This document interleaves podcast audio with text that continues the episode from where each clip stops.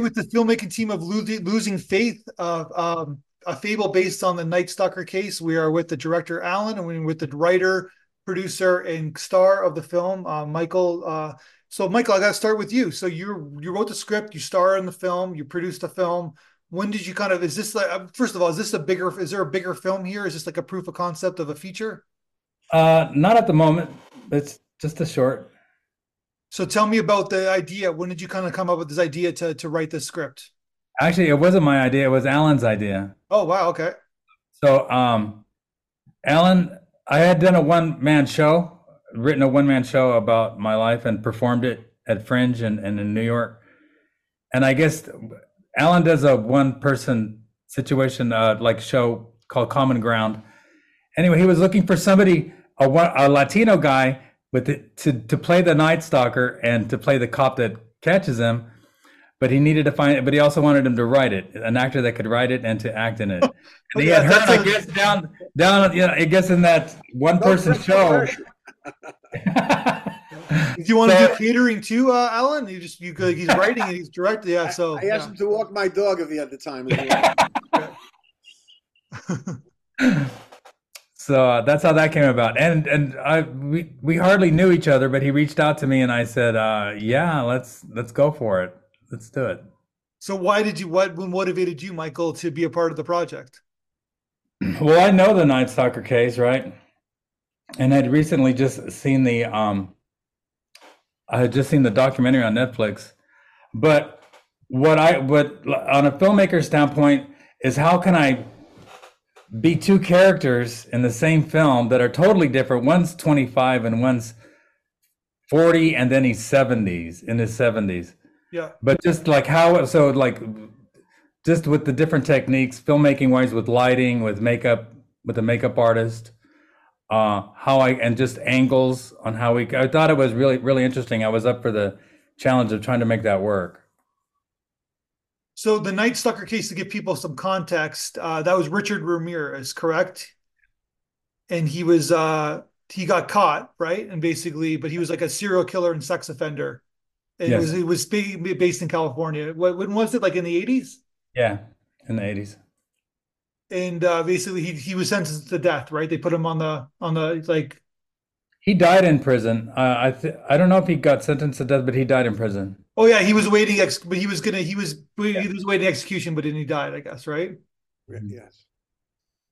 And so, what motivates you guys? What's so motivating about the Night Stalker case? It's one of those gray areas where you like, uh, because because we like you don't want to like make him like famous. You know what I mean? Like you don't want to like heighten his his uh his his horrific crimes i guess right it's like but you want to tell thematic of like why why this occurred i guess right i don't know if that makes sense what i just said No, it makes it makes total sense. What what happened is I had attended uh, before I knew Michael. I attended a um, symposium at the uh, downtown public library with Dec- uh, Detective Gil Carrillo and his partner, whose name unfortunately I forget right now, but we Google it while there, so we honor him. I was really taken with it, and I had I've been living in Los Angeles since the mid '80s, so I was around for all of that, and you know watching it uh, intently on on local television back then, and. Uh, when I started reading about how they solved the case, uh, it was really quite fascinating to me.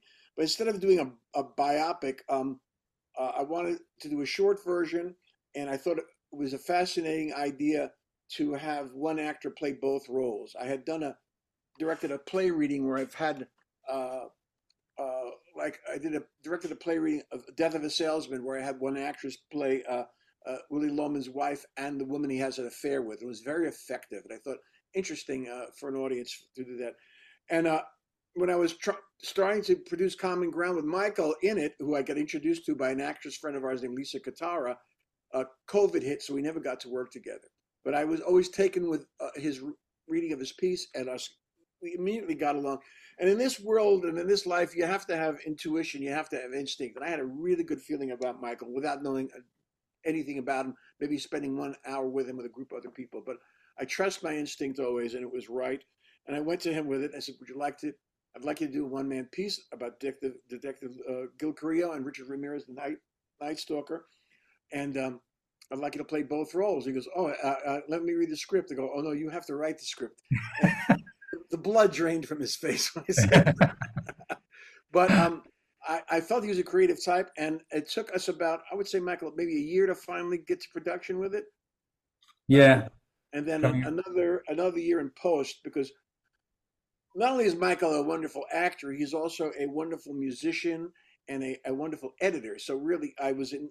I, I couldn't have been more fortunate as to find someone like Michael. I mean, there are a lot of Latin, Latino actors in LA I could approach, but none of them would have the multiple uh, array of chops that Michael had. So as a result, we have a wonderful short film, and, and it's not really a biopic. It's more like, um, as Michael has said, it's like a, a fable based on the story. This Yeah. way, we don't run into any problems with anybody's. Uh, you know, you know, we do use their names, but uh, you know, we don't get ourselves uh, in, into a litigation with anybody. So we're very, very, very pleased with it, and very um, pleasantly surprised we're getting all these. Uh, uh, uh, laurels from different film festivals, and by the way, thank you for And supporting. especially this one. yes, Yeah, thank you. especially this one, really. I mean, this is the first first podcast we've been invited to, and quite uh, honored and quite grateful. So that's pretty much the story. Uh, and it was a, it was a great shoot. Uh, how many weeks was it, Michael? I don't remember now. It was it was like it was two days. It was two days. That's right. One one was the priest office, and the other shoot was the uh, was the killing scenes. That's right. Right. So what, what are you what are you trying to say with uh thematically him playing both roles? Like it kind of reminds me of like Heat, right? Where like De Niro and Pacino are playing the same. They're they're, they're really the same character. One just happens to be a cop. One happens to be a criminal, right? Is that what Uh, you're trying to say? Like there's like a there's like a thin line between between mass murder and cop, or or, or am I am I reaching there? No, you're not reaching. It's actually you're actually very astute on that. I have I grew up with uh, in the Bronx, and one of my friends uh, was a a sex crimes investigator. The other one was a shrink in a prison. We all grew up in the same street. And the craziest thing is, later in life, the guy became the um, the cop, and when he arrested people, sent them to the prison. And the same guy that I grew up with would be the one to try and rehabilitate them in prison. We all lived within about 500 feet of each other. But what they did point out to me is that the more they were around these people, they said as bizarre as it feels, they thought they said I can almost imagine myself doing the things that this person did. I would never do them, but I, when you spend time with these people, you, you start to understand it, not justify it, and not and not support it, but many times their background really led them to this. And then in other situations, they came from the best of childhoods and the best of parenting, and there's just something desperately off about them, uh, psychologically or perhaps even chemically, for all we know. So that Yeah. was fascinating to me. It's like, uh, and then as an actor, you have to play all. I've been an actor for 54 years, and I've played all sorts of roles. And you know, many times the question I have to ask myself: How am I like the character, and how am I not like the character? And I'm I'm surprised to say that more times I can find out I'm more like anybody than I would imagine. Uh, even the most heinous of people, I can find room to understand them and Mhm. portray them and portray them as a human being, sometimes as a ghastly human being. But Mm. uh, that I've always found that uh, I can find more commonality as a character actor with different types that even though I am brought up a different way, of a different religion, a different ethnicity, uh, as I start to work on it, I find, uh, forgive me again, Michael, I find common ground. Yeah. uh, and uh, that's sort of what led to the Common Ground project and sort of led to this project. That there's, so, in the human experience, there's always almost something that you can find uh, creatively that you can latch onto. It doesn't doesn't again. It doesn't say you're justifying horrid people or horrid behavior, but No, I understand. That's what that's an actor's job, right? Like you like yeah. job, filmmaker's job. Excuse Yeah. me, I'm, I had it's getting hot in here. So so Michael uh playing tackling both roles, obviously there's a little bit of a aesthetic change, like your hairstyle changes, your vibe changes, but but then but tackling both roles, you said you did in two days. How is that preparation? I know it's kind of a vague question, but it must have been pretty intense to prepare with two roles at the same time. Yeah, it was. It was. I mean, it, there were two different weekends, but um, I don't know. It. It. Uh, believe it or not, it was very creepy to do that, and um, and it was difficult, honestly. To and but we had an actress, Deborah Deliso, that played one of the victims, and uh, luckily she's a good friend and and she trusted me, but she allowed me to uh, really push the violence and and just um how I figured. I mean, to wake up and to have somebody in your face with a knife, you know, uh, I don't know. It, it was it was difficult, but I just uh, I was able to do it because I think the theme that I came up with helped me get through it, and the theme was that that, Gil was a Catholic and he was a he was a true Chicano Yeah. believed in did the rosary and all that, and uh, and his father was a big part of of his upbringing and who he turned out to be.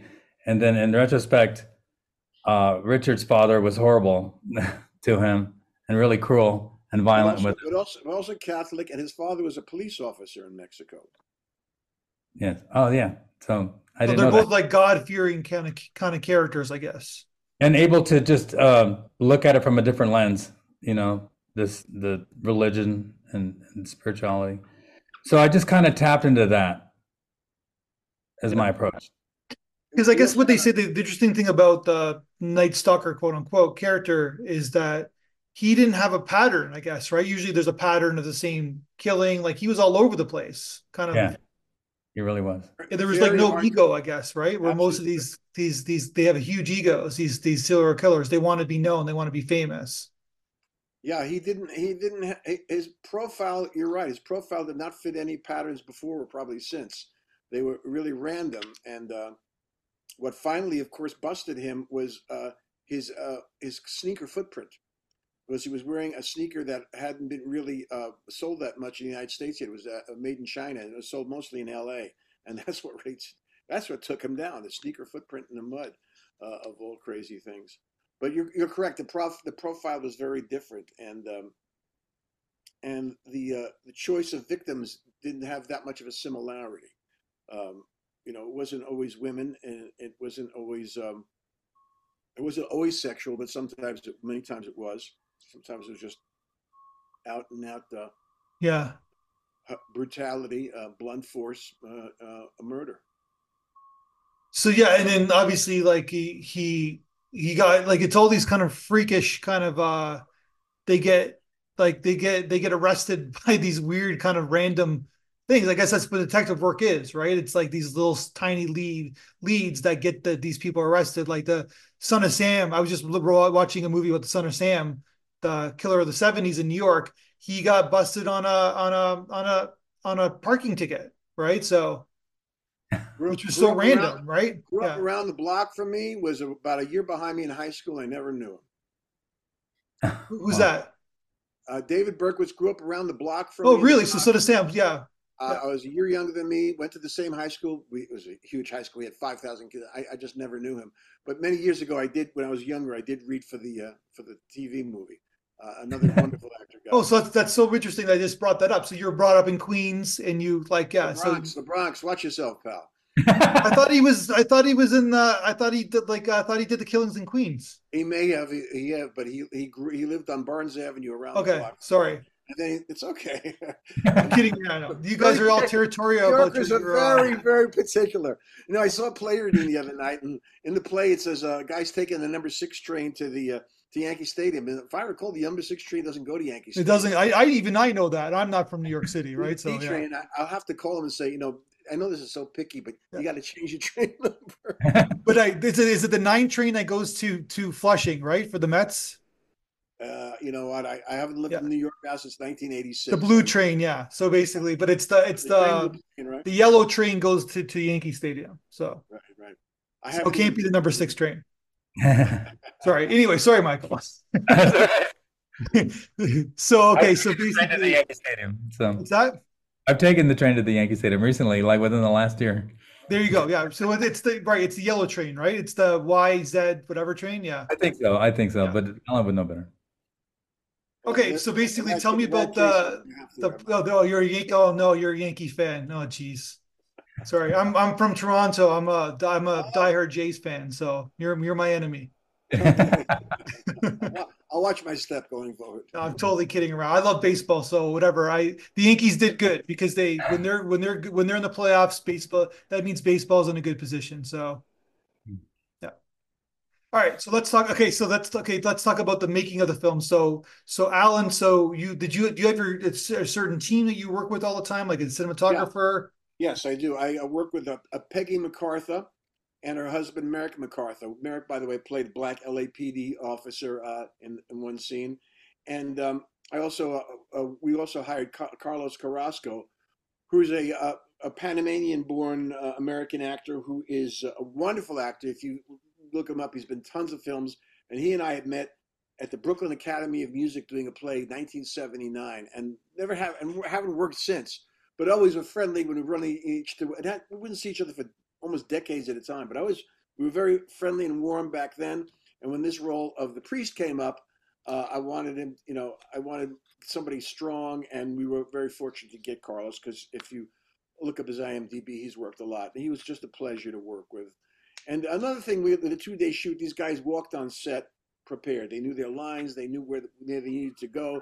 They were flexible to change direction if I gave them direction, but I, I really didn't look to put a heavy thumbprint of director. I didn't want my direction to be, uh, you know, uh, something that kind of jumps off the screen. I wanted to try to keep their the organic part of them living off each other as actors, and that as an actor director, that's something that's important to me and seems to work.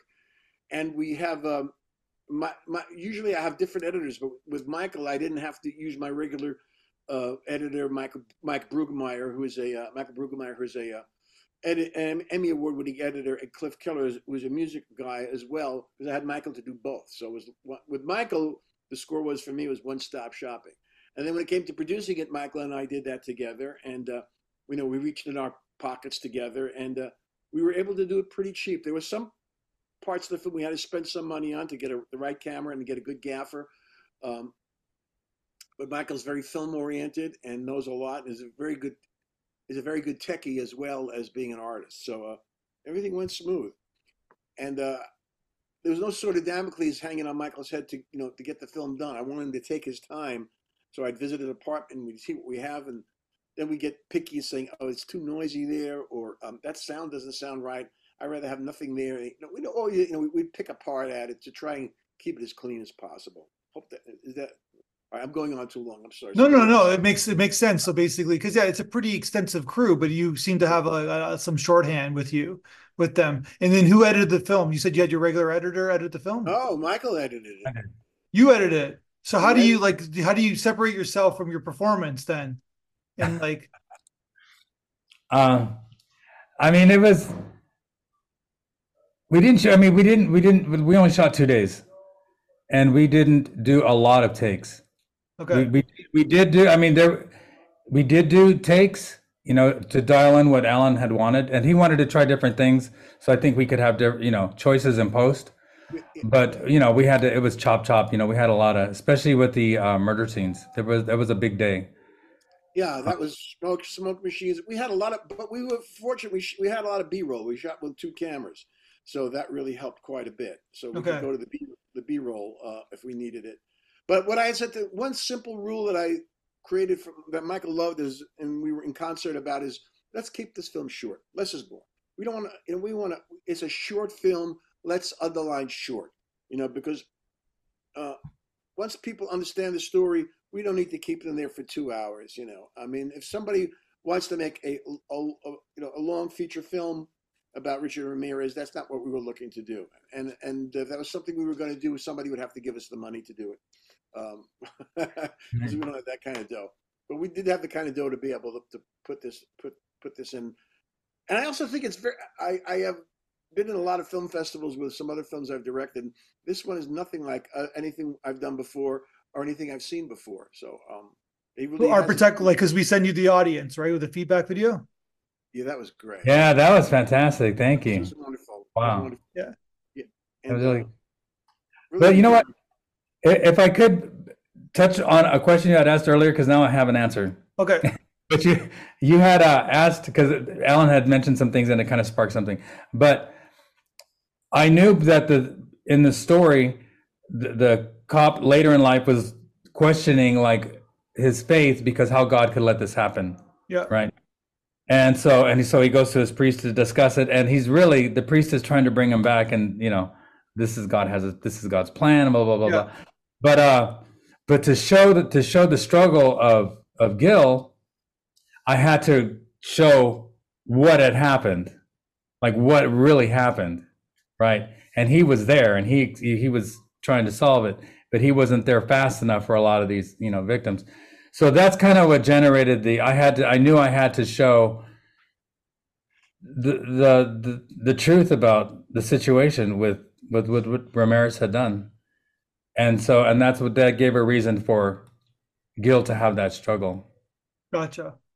Yeah, because you, you like like as Allan said before, you need there needs to be motivation. You need to understand this character, who this character is, right? So, so is are they similar? Like they more similar than not similar? The two characters that you played. They're both driven by their faith. One was for God, and one was for the devil, but committed. Okay. You know, committed. Is there a thin line between the God and God and the devil? Like, I don't know. That's a heavy. I have to think about that? Possibly.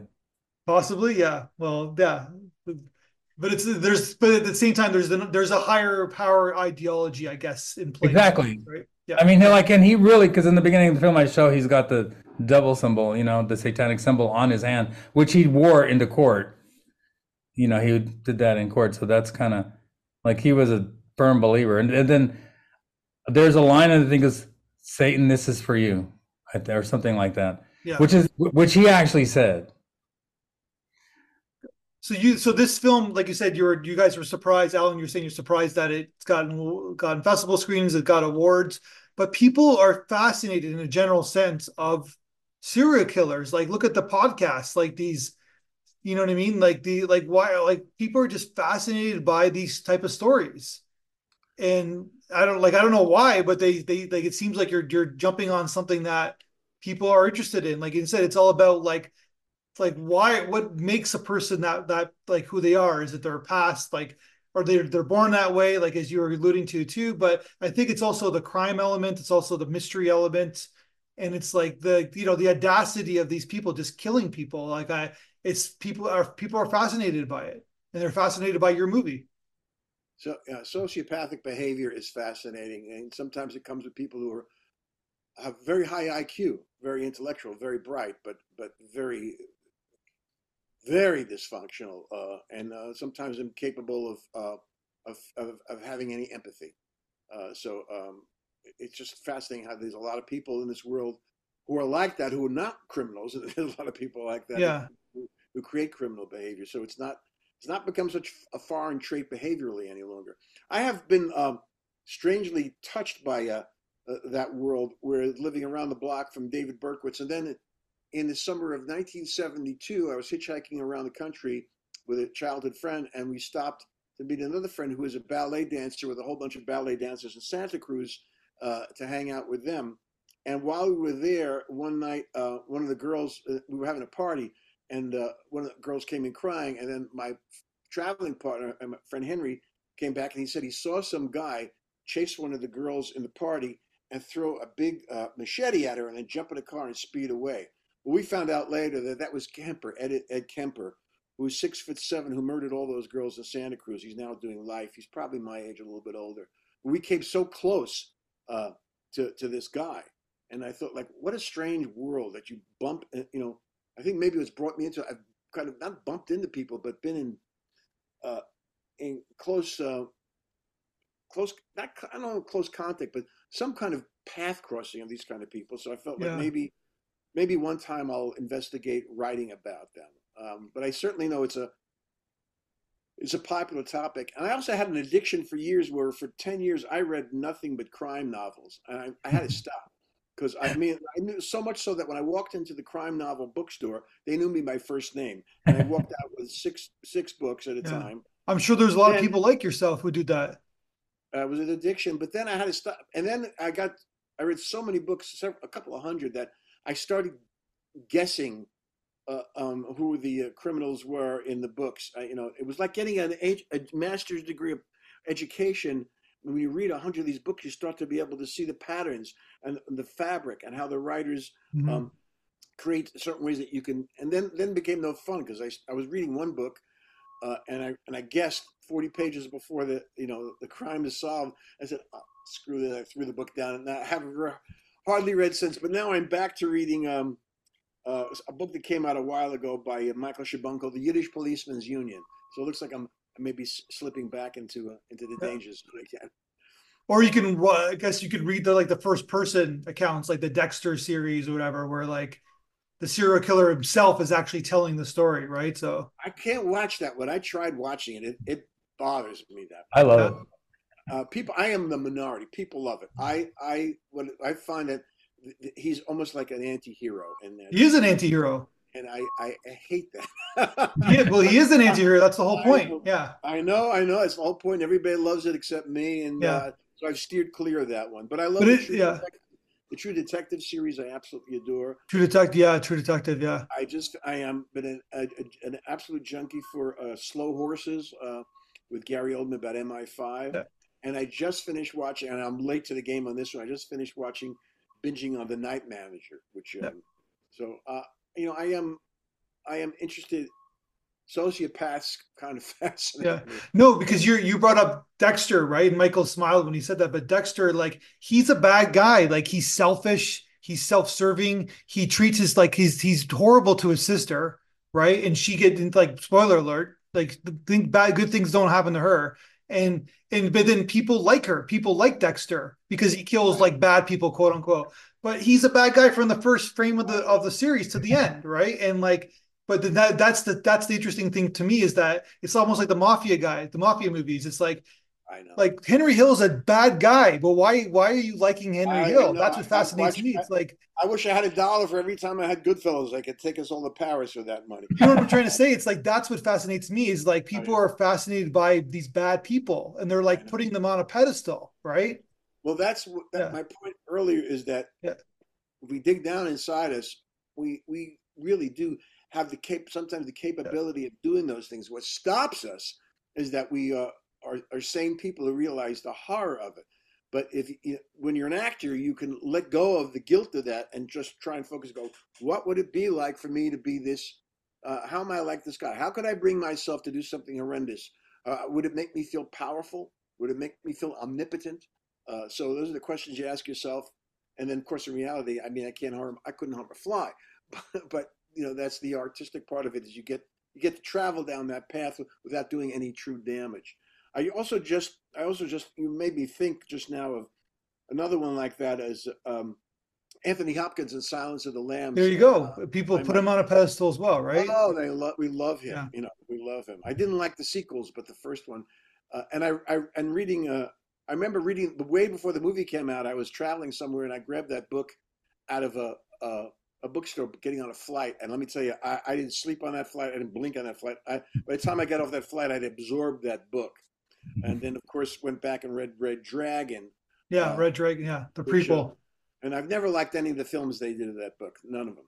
Uh, uh, the book is um, really has not been dealt with well. Uh, they've done it three times, and hopefully they won't do it again because it never. Really All right, guys. Well, uh, the the great movie. It's a really interesting shot, like nice point of view. And uh, Michael Allan, like is the great producer of all time. He's like, you're going to star and you're going to play two roles and you're going to write the script as well. Okay, I'll see you in a couple months.